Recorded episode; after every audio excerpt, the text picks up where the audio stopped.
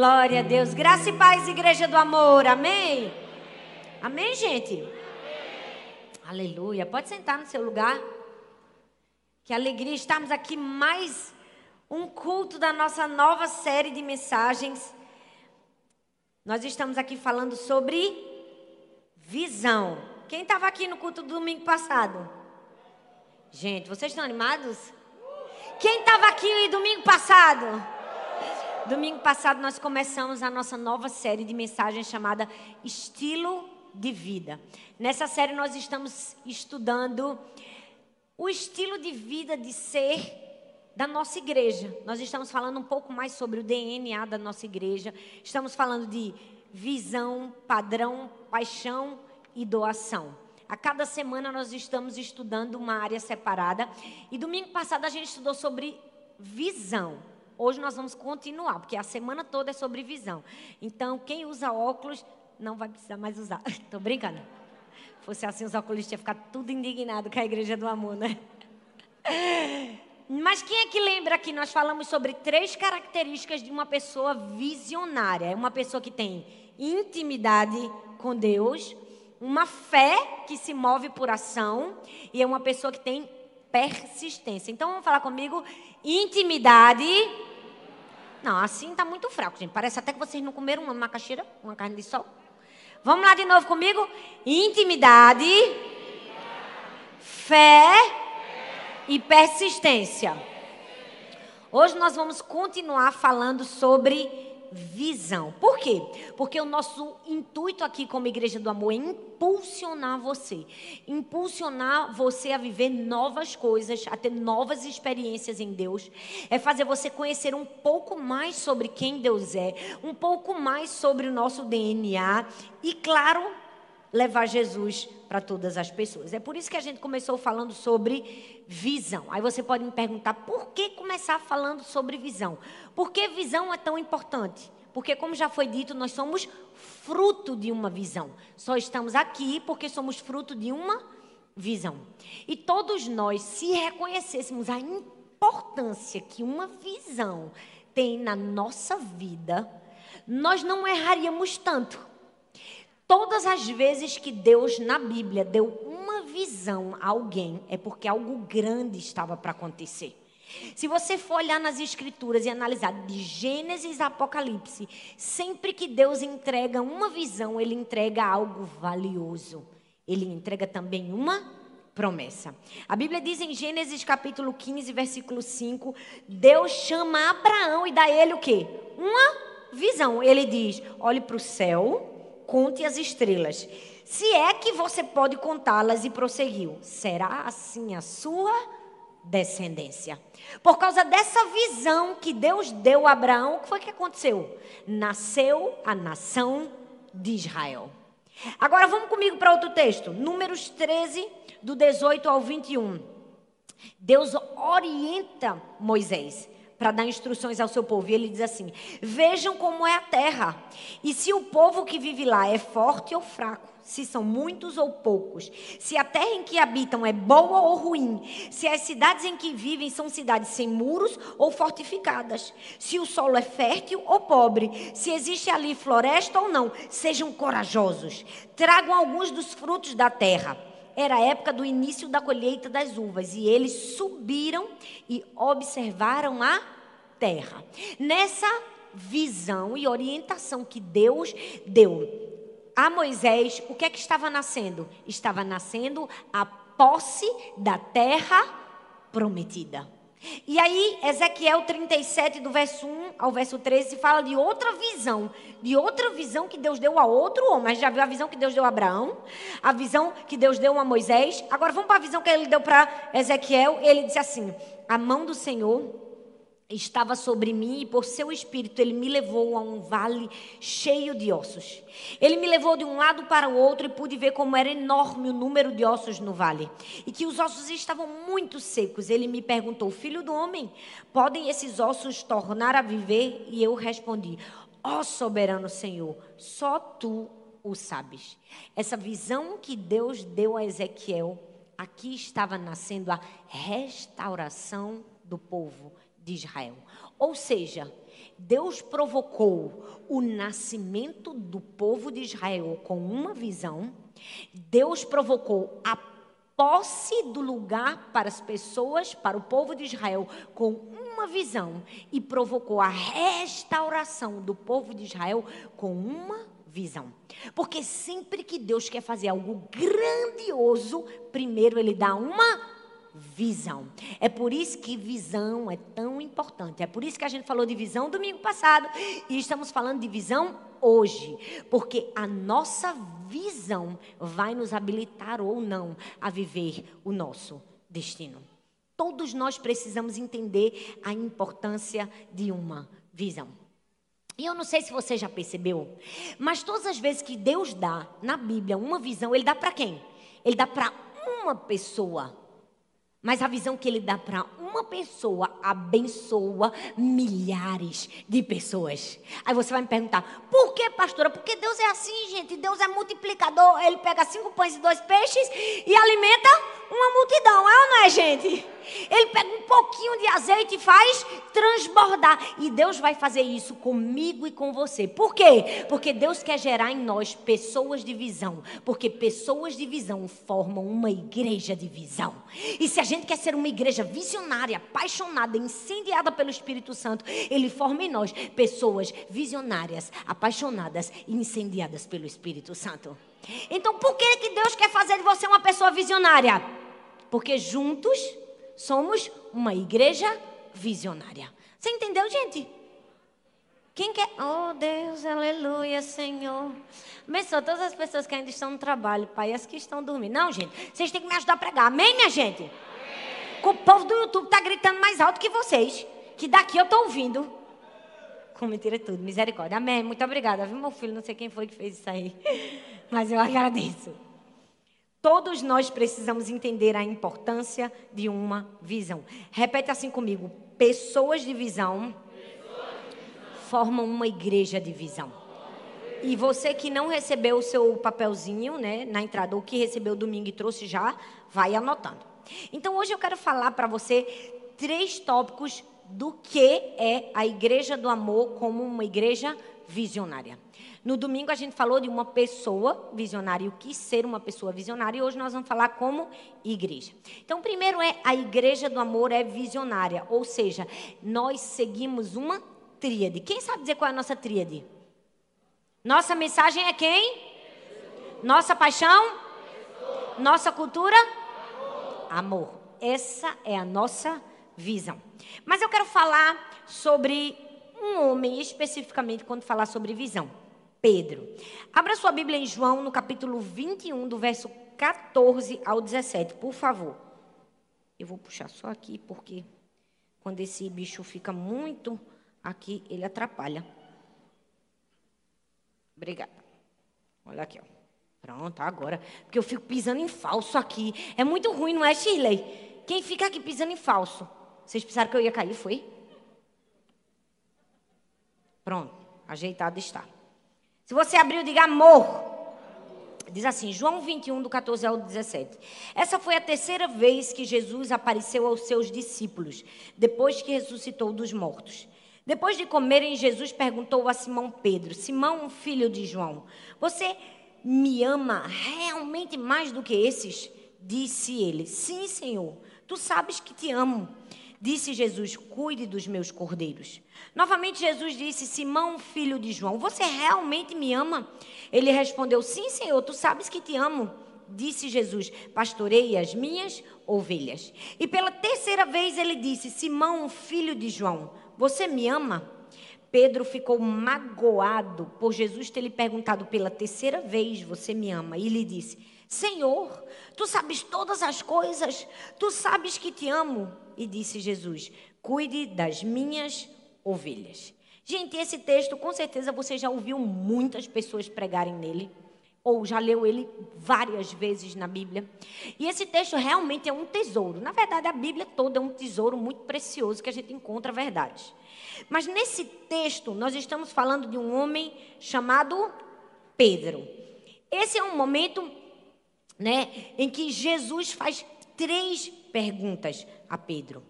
Essa era a terceira vez que Jesus tinha aparecido aos discípulos depois de ter morrido.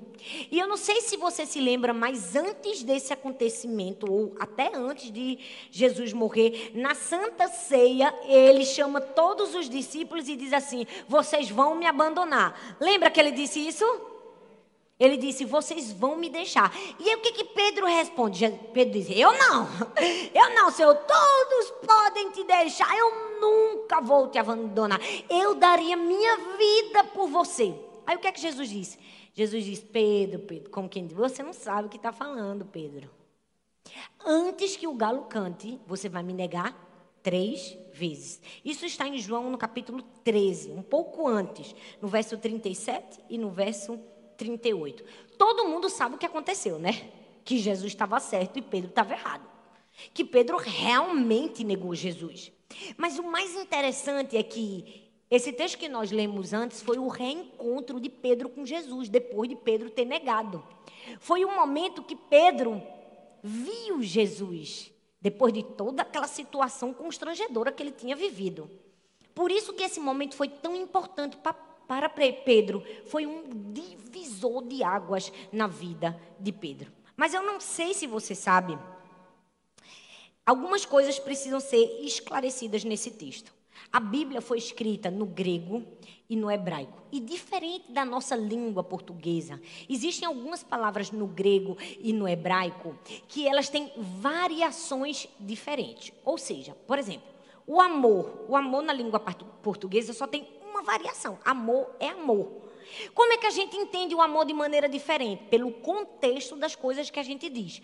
Por exemplo, se eu olhar para Shirley e disser, Shirley, eu te amo, todo mundo vai entender que esse amor é um amor fraternal, porque Shirley é minha amiga, é minha irmã em Cristo, é minha ovelha. Mas se eu disser para Arthur, eu te amo, o contexto e a pessoa vai me fazer entender que é um amor que gera mais intimidade. Por quê? Porque Arthur é o meu marido. Mas as duas palavras são amor. No grego não é assim.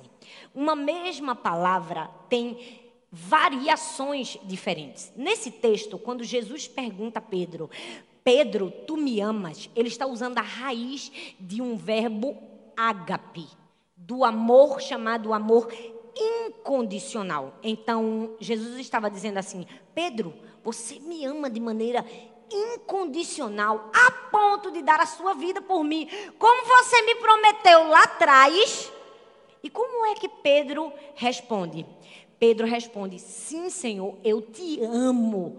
Mas a palavra amo da resposta de Pedro não foi da raiz ágape, foi da raiz fileu, ou seja, foi da raiz de um amor de amizade, de um amor limitado, de um amor condicional. Por quê, gente? Porque Pedro tinha decepcionado Jesus. E porque Pedro tinha decepcionado Jesus, agora era como se ele estivesse dizendo: Senhor, eu não tenho capacidade de amar desse jeito. Por quê? Porque eu falhei com você. Mas o que é que tudo isso tem a ver com visão? Tudo. O que é que isso tem a ver com a visão da igreja? Somente tudo, como diz Arthur. Você já viu usar essa expressão? Somente tudo? Por quê? Porque quanto mais a gente se afasta da visão, mais a gente se afasta da expectativa de Deus. Quanto mais a gente se afasta da visão que Deus tem para gente, mais a gente se afasta da expectativa que Deus tem para gente. Por exemplo, nesse texto, Jesus já havia morrido. E agora, o que que Pedro estava fazendo? Ele voltou a ser pescador. Mas qual tinha sido a visão que Deus, o próprio Jesus, tinha dado a Pedro? Ele disse: Pedro, você não vai ser mais pescador né, natural. Você agora será pescador de homens. E é o que foi que Pedro fez. Pedro se afastou da visão. E agora Jesus havia morrido, havia ressuscitado, e ele diz: É, eu decepcionei Jesus, vou voltar a fazer o que eu fazia antes. E aí ele voltou a pescar. Então, quando Jesus faz essas perguntas para Pedro, na verdade, Jesus estava querendo trazer Pedro de volta à visão. Jesus estava dizendo: Pedro, um dia eu te dei uma visão. Eu disse que você seria o quê? Pescador de homens. Você me ama, Pedro? Aí Pedro diz: Eu te amo. E qual é a resposta de Jesus? Apacenta meus cordeiros. Aí Jesus pergunta de novo: Você me ama, Pedro? Pedro diz: Eu te amo, Jesus, então apacenta meus cordeiros. Aí Jesus pergunta de novo: Pedro, você me ama? Ele diz: Eu te amo, Jesus. Ele fez: Então vai cuidar das minhas ovelhas. O que é que Jesus estava dizendo para Pedro? Pedro, você se afastou da visão e eu estou querendo trazer você de volta para perto da visão.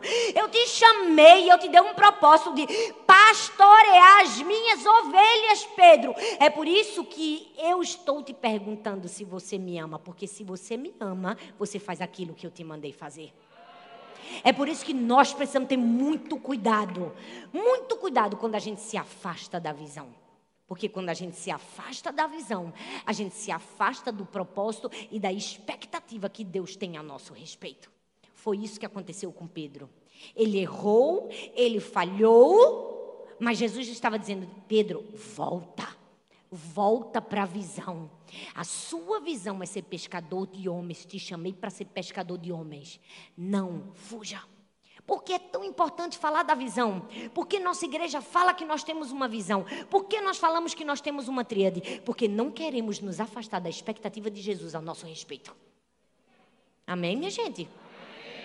Não queremos falhar com o plano e com o propósito de Deus a respeito dessa igreja. Então, por que a gente diz que a nossa mensagem é Jesus?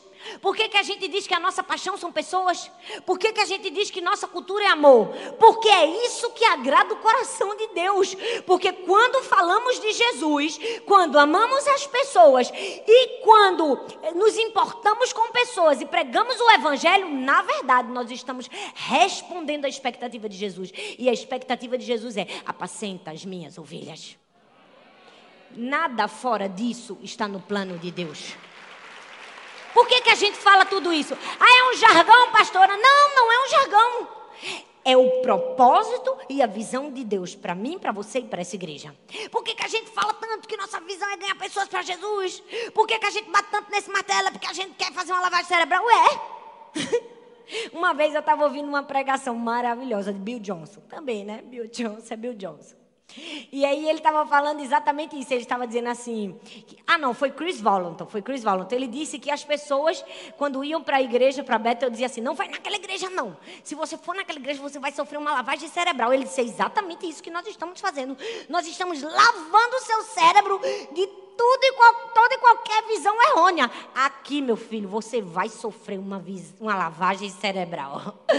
Que é como se Deus estivesse dizendo assim: toda aquela visão pequena, medíocre, medonha, invejosa, fofoqueira, dissimulada, pecadora. E vai dizendo aí mais, tudo aquilo que a gente carregava do mundo. Quando a gente chega aqui na igreja, a gente é lavado.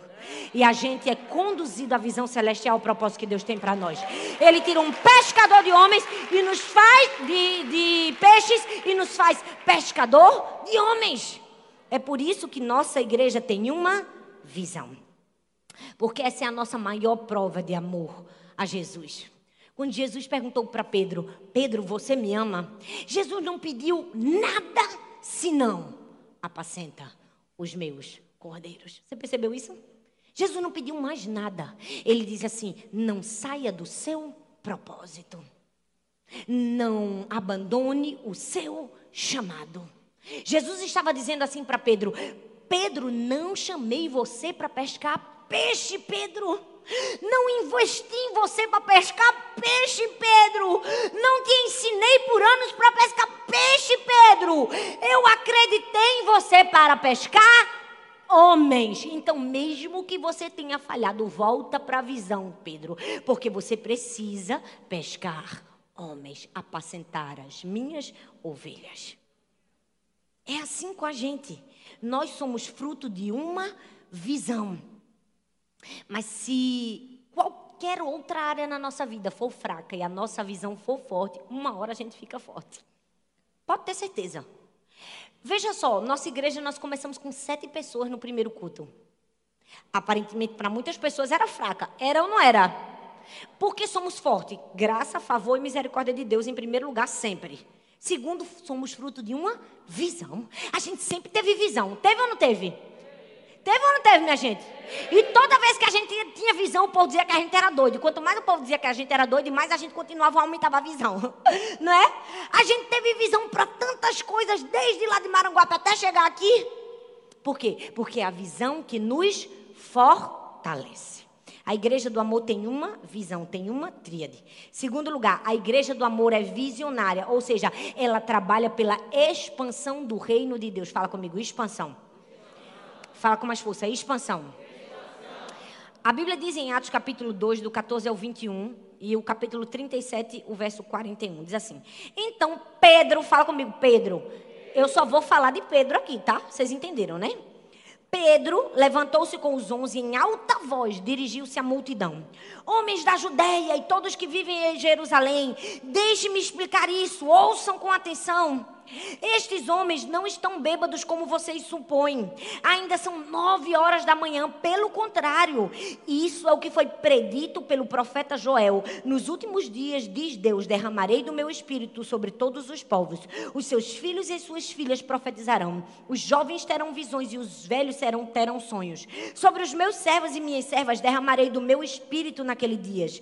E sobre e mostrarei maravilhas em cima do céu e sinais embaixo da terra: sangue, fogo e nuvens de fumaça. O sol se tornará em trevas e a lua em sangue, antes que venha o grande e glorioso dia do Senhor. E todo aquele que invocar o nome do Senhor será salvo.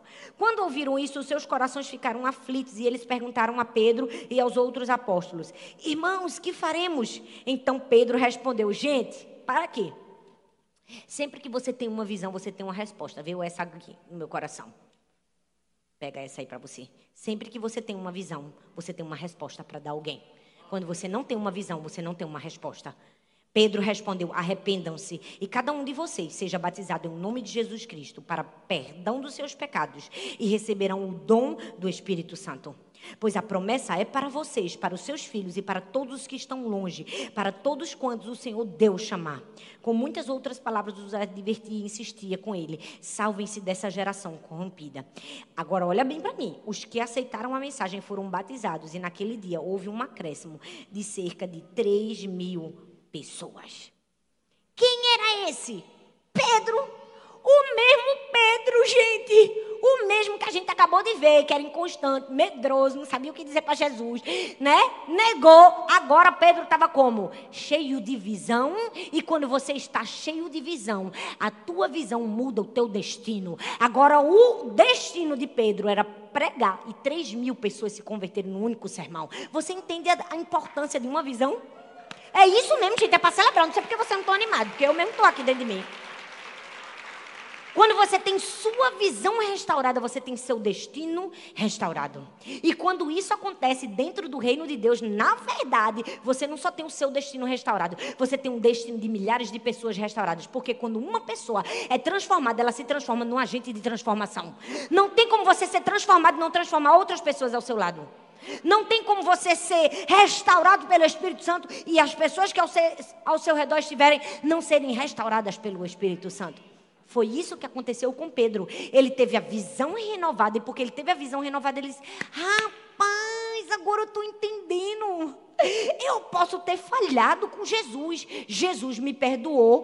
Eu parei e pensei: não é para eu voltar para os peixes. Porque eu estou perdendo a visão e estou querendo para os peixes. É para eu pregar o evangelho às pessoas. Agora eu vou fazer o que eu tenho que fazer. Aí quando Pedro entende a visão, que abre a boca, 3 mil pessoas se convertem de uma vez só. Quando você entender a visão e o propósito que Deus chamou para a sua vida, milagres vão acontecer. Coisas sobrenaturais vão acontecer. Porque quando a nossa visão é transformada, o nosso destino também é transformado. Foi isso que aconteceu através de Pedro. Pedro acendeu novamente a chama pelo amor aos perdidos. Era como se ele estivesse dizendo: Meu Deus, é verdade, Jesus tinha razão. Se eu amo Jesus, eu tenho que apacentar as ovelhas.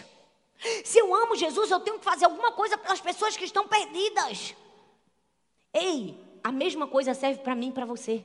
Se a gente diz que ama Jesus e a gente não faz nada pelos perdidos, esse amor é hipócrita e só de boca. Porque amor gera frutos, visão gera frutos. É por isso que eu preciso te dizer: nossa visão tem que ser ampliada e restaurada e alinhada à visão do próprio Deus. Uma vez eu vi uma ilustração muito interessante de um professor que dava aula e que tinha três filhos. E toda vez que ele dava aula, ele contava a história dos três filhos. Você já conheceu uma pessoa assim que você nunca conheceu ela pessoalmente, mas tanto de alguém falar, ah, você já conhece ela? É tão engraçado, acontece comigo. Eu vou na rua, o povo faz, eu já conheço Sara, Laura e Helena.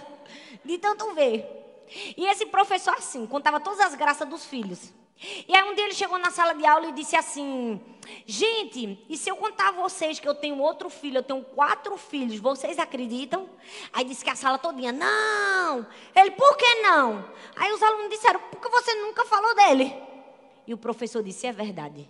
Não tem como você amar uma pessoa intensamente sem nunca ter sequer mencionado sobre essa pessoa. Não tem como a gente amar Jesus verdadeiramente e não levar Jesus ou falar de Jesus para outras pessoas. Não tem como. Ou a gente não está amando ou a gente está fingindo que ama. Porque o amor verdadeiro trabalha pela expansão. Você entende porque essa é a segunda tópico da nossa igreja ser visionária, a gente trabalha pela expansão do reino de Deus. Pedro, quando teve sua visão renovada, ele disse: tem que trabalhar pela expansão. Ele começou a pregar o evangelho e ensinar outras pessoas a pregar o evangelho. É por isso que a gente está aqui pregando o evangelho, levando Jesus, levando Jesus e expandindo. Vamos abrir igreja do Amor no Cabo? Vamos. Vamos lá em Campina Grande? Vamos. A gente está trabalhando aqui. A gente aqui atrás nos bastidores e vocês aí no dia a dia, na célula, não é? Servindo, ganhando pessoas para Jesus. Agora, tem gente que diz que ama Jesus, mas não demonstra nas suas atitudes. Como é que a pessoa diz que ama Jesus, que ama a visão, que tem visão, se ela não abraça a visão da igreja? Se ela não abraça os desafios da igreja? Se ela não tira dois minutos de oração para orar pela sua igreja? Eu só vou fazer só essa pergunta para mim e para você hoje. Você orou pela sua igreja hoje? Amém, glória a Deus. Como é que a pessoa diz que ama Jesus, que ama a igreja, que abraça a visão, se ela não cede a casa dela para uma pessoa fazer uma célula? Se ela não se dispõe para servir, para ser um líder, para ser um voluntário? Entende a gravidade, gente, do que a gente acha, porque a gente faz? Tem gente que está nessa nesse estágio grave, acha que ama, mas não faz nada. Tem gente que tem um estágio pior. Acha que ama, não faz nada, e ainda reclama do que faz. Já viu que tem uns crentes assim? Nem faz e critica quem faz? Não faz nada na igreja, mas fala mal de tudo. Não concordei com a cadeira preta que o pastor comprou, porque ele não botou marrom escuro. Não é? Não concordei, porque sempre tem. Nós precisamos entender que todas as vezes que a gente se afasta da visão, a gente fica cego. Eu vou dizer de novo para você, porque talvez você não tenha entendido o que eu estou te dizendo. Todas as vezes que a gente se afasta da visão, a gente fica cego. A gente pode vir, sofrer de cegueira por causa de um orgulho, por causa de uma palavra. Pode ou não pode? E deixa eu te dizer, cegueira física não contagia ninguém, mas espiritual contagia, então tem muito cuidado. Muito cuidado. Porque se você chegar junto de um cego físico, você não vai ficar cego. Mas se você ficar junto de um cego espiritual, fatalmente você também ficará cego. E não sou eu que estou dizendo isso, não, é a Bíblia. 1 Coríntios 5, 11 ao 12. Mas agora estou lhes escrevendo que não devem se associar com qualquer um que, dizendo-se irmão, seja imoral, avarento, idólatra, caluniador, alcoólatra ou ladrão. Com tais pessoas vocês nem devem comer. Pois como haveria eu de julgar os de fora da igreja? Vocês não devem, vocês devem julgar os que estão dentro. Aqui, esse texto não se referia aos que estavam fora da igreja. Referia aos que estavam dentro. Mas mesmo que estavam dentro e se diziam irmão, eram imorais, avarentos, idólatras. Idólatra dentro da igreja, pastora? Tem. Avarento dentro da igreja, pastora? Tem. Anda com avarento, tu fica avarento igual a ele. Anda com idólatra, tu fica idólatra igual a ele. Anda com alguém que tem a boca podre, você vai ficar com a boca podre igual a ele. Anda com um prostituto, você se tornará um prostituto. Porque a Bíblia diz: as más conversações corrompem os bons costumes. Anda com um ladrão, vai terminar sendo ladrão. Anda com um alcoólatra, vai terminar sendo alcoólatra. Anda com um caluniador, vai terminar sendo caluniador. E qual é a resposta de Deus para isso? Não se associe. A Bíblia diz: não se associe. Ou seja, cuidado com a sua visão. Que a sua visão esteja em expandir o reino de Deus. Fale, diz assim comigo: a minha visão é expandir o reino de Deus. Qualquer coisa que passa disso não provém de Deus. Porque eu vou te falar, o diabo é sujo, viu? Ele vai trabalhar pesado para a gente não expandir o reino de Deus. Vai ou não vai? Vai. Vai fazer de tudo para a gente ser medíocre? Vai. Vai fazer de tudo para a gente ser apático? Vai. Vai fazer de tudo para a gente dizer, ah, mas eu estou muito cansada, porque não dá para mim esse negócio de cela, porque não dá para mim esse negócio de evangelizar, deixa eu ser crente de, de ir para a igreja só no domingo. Mas a igreja do amor é uma igreja visionária que expande o reino de Deus. E em último lugar, a igreja do amor é visionária. A gente sonha e realiza. Fala comigo, sonha, e realiza. Atos 2, do 44 ao 45 diz: Todos os que criam mantinham-se unidos e tinham tudo em comum. Vendendo suas propriedades e bens, distribuíam a cada um conforme a sua necessidade. Gente, misericórdia. Esse texto é forte, né? Fala do quê? Da igreja primitiva que todos tinham um sonho em comum. E porque eles tinham um sonho em comum, o texto diz que eles faziam o quê? Vendiam tudo que eles tinham, cada um conforme, e distribuíam cada um conforme a sua necessidade. Ou seja, eles tinham um sonho e todos juntaram forças para realizar o sonho. Porque não adianta de nada a gente ter sonho, viu? Ser sonhador não é uma boa característica, não. Você tem que ser um sonhador, um realizador. Aprende isso. Lembra que Arthur sempre dizia quando o testemunho da igreja do amor, que quando ele chegou no cara para comprar o terreno, ele olhou, o dono do terreno olhou para Arthur e disse: Ah, ele é o sonhador. Aí Arthur disse: Eu não sou só sonhador, não, eu sou sonhador e realizador. Tem uma diferença. Porque tem gente que sonha a vida toda, mas não faz nada. Não é verdade, gente? Que adianta? Tem gente que morre com um sonho e vai mete o sonho lá no, no túmulo. Você precisa ser sonhador e realizador. E é isso que nós somos. Essa é parte do nosso DNA. Vamos falar a verdade. Eu só quero que você me diga uma coisa que a gente assim, gente, a gente tem um sonho de fazer isso que a gente não realizou. Tudo Deus realizou através de nós. Realizou ou não realizou? O povo dizia que a gente era doido. Ó, oh, quando a gente foi botar ar-condicionado, o povo dizia que a gente não tinha condição de colocar ar-condicionado. Eu acho que aquele povo que disse que a gente era doido, que não conseguia colocar ar-condicionado numa igreja de 300 pessoas, quando vê isso aqui vai dizer, meu Deus, um devaneio. Não é? Não é inacreditável? Mas é para glória humana? É não, é porque Deus faz as coisas exageradas para dizer assim, ó, ninguém ganha de mim não. Porque eu sou Deus, eu faço como eu quero. Basta uma pessoa ter uma visão, acreditar, trabalhar, eu vou lá e realizo. Na sua vida também é assim.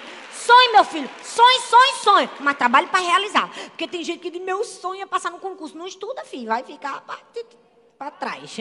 Outra pessoa vai passar no Enem no seu lugar.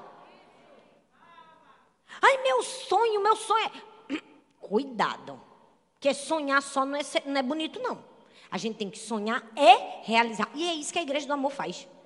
Arthur sempre diz, ele diz assim, ó, enquanto houver terra, há conquista. Eu amo. Não sei se vocês gostam.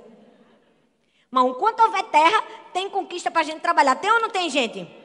Mas quando a gente começou, que era difícil, que só tinham sete pessoas, aí você pensa, era o sonho de Deus para a gente ter só sete pessoas? Era não.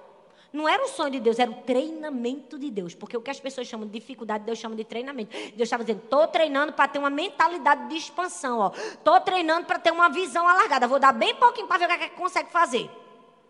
Deus estava nos treinando. Deus estava nos ensinando que tem coisas que só acontecem com dependência total de Deus e dedicação total nossa. Tem gente só que é o primeiro, né? Eu vou até dizer de novo para você anotar. Tem coisas na sua vida que só vão acontecer com dependência total de Deus. Ou seja, sabendo que é Deus, que é para Deus, que é para a glória de Deus, que você precisa de Deus, que sem Deus você não pode fazer nada. É dependência total de Deus. Dependência total de Deus. Fala comigo. Dependência total de Deus. Mas tem o segundo, dedicação total sua. Diga, dedicação total minha. É dependência total de Deus e dedicação total minha. Tem sonhos que acontecem com dependência total de Deus e dedicação total. Nossa, é isso que Deus está querendo me ensinar e ensinar para você. Eu vou terminar com uma história de um homem chamado Rúmilo Lukaku. O nome dele é difícil. Ele foi um dos jogadores de futebol da Bélgica. Quando ele tinha seis anos, ele ouviu a mãe dele dizer assim: Estamos quebrados. E desde esse dia, ele, a mãe e os irmãos passaram muita necessidade, fome. Eles só comiam pão e leite. E tinha vezes que era tão difícil que a mãe botava água no leite. Ele cresceu com essa dificuldade. E quando ele tinha seis anos, ele olhou para a mãe dele e disse assim: Mãe, um dia, mãe, eu vou ser jogador de futebol. Tem jogador de futebol aqui. E a gente vai mudar essa história. Nunca mais a senhora vai passar por isso. Era só uma criancinha de seis anos dizendo. Ninguém nem sabia se ele tinha talento ou não para ser jogador de futebol. Não é verdade? Mas quando se tem um sonho, você pode chegar em lugares inimagináveis. Aquele menino com seis anos começou a jogar bola, jogar bola. E ele perguntou para o pai dele, pai, com quantos anos a pessoa pode ser jogador profissional? Ele disse, com 16. Ele pensou, eu tenho 10 anos. 10 anos para treinar. E ele passou 10 anos jogando bola, jogando bola, jogando bola, jogando bola, jogando bola, jogando bola, jogando bola, jogando bola. Dedicação total dele. Quando ele tinha 12 anos, ele marcou 76 gols em 34 partidas. E quando ele tinha 15 anos, ele estava jogando numa categoria sub-19. Eu não sei o que é isso, sub-19. Mas é uma categoria, né? Abaixo de 19 anos. Olha aí, sub-19 é abaixo de 19. Só que quando ele estava jogando com 15 anos, olha bem para mim. O treinador botou ele no banco de reservas. Ele disse: Pronto, prometi para minha mãe que com 16 eu ia ser jogador profissional. Como é que eu vou ser jogador profissional se com 15, beirando 16, o técnico me bota no banco? Quando alguém tem um propósito na vida, filho, Acredite, Deus trabalha a favor daqueles que também se dedicam. Ele chegou para o técnico e disse assim: Vamos fazer um acordo. Tu me tira do banco e eu prometo que até dezembro eu faço 25 gols. Aí o técnico riu dele, disse: Você não vai conseguir fazer 25 gols até dezembro. Não aceitou a proposta. Ele disse: Por favor, eu prometo, eu dou a minha palavra. Tem um objetivo muito maior. Eu preciso fazer 25 gols até dezembro, porque com 16 anos eu quero ser contratado um jogador profissional de futebol. Aí o técnico disse: Poxa, tá bom, vou tirar você do banco. Agora também tem outra. Se até dezembro você não conseguir fazer 25 gols, você fica eternamente no banco. Foi o que aquele menino fez. Você acha que ele conseguiu? Não conseguiu fazer 25 gols até dezembro. Sabe por quê? Porque ele conseguiu em novembro. Até novembro ele tinha feito 25 gols. Olha para mim. Com 16 anos, ele assinou o contrato de jogador profissional e é jogador da seleção da Bélgica. Ficou rico, milionário, com certeza que a gente sabe que quem joga na seleção fica rico. E cumpriu a promessa que ele tinha feito para a mãe. O que é que isso ensina para a gente? Que quando a gente é movido por grandes propósitos, a gente chega em grandes lugares. Qual o propósito que a gente pode ser movido? Paixão por vidas. Qual foi o propósito maior que Jesus deixou para mim para você? Ele perguntou: Pedro, tu me amas? Se você me ama, paciente as minhas ovelhas. Ele disse assim: Pedro, se você me ama, Pedro, faça alguma coisa. Trabalhe para ser rico, famoso, milionário. Pedro, faça isso, vai estudar. Não, ele disse assim: Pedro, se você me ama, não existe um propósito maior e mais supremo para você do que apacentar as minhas ovelhas. Eu quero que você fique em pé no seu lugar. Eu vim aqui para te falar de visão. Visão, visão, visão. A visão de Deus são vidas perdidas que vão ser restauradas. Eu não sei como está a sua visão agora, mas eu quero que você pare por um momento e diga: será que a minha visão está obscurecida? Ou será que eu me afastei da visão de Deus? Eu me afastei como Pedro do propósito de Deus. Deus está dizendo para mim e para você: volta, filho, volta, filha, vai para o teu propósito.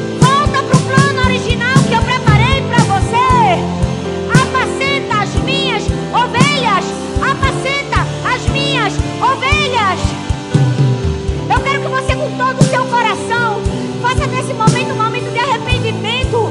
Faça nesse momento um momento de renúncia. E diga: Senhor, me dá paixão. Me dá amor por vidas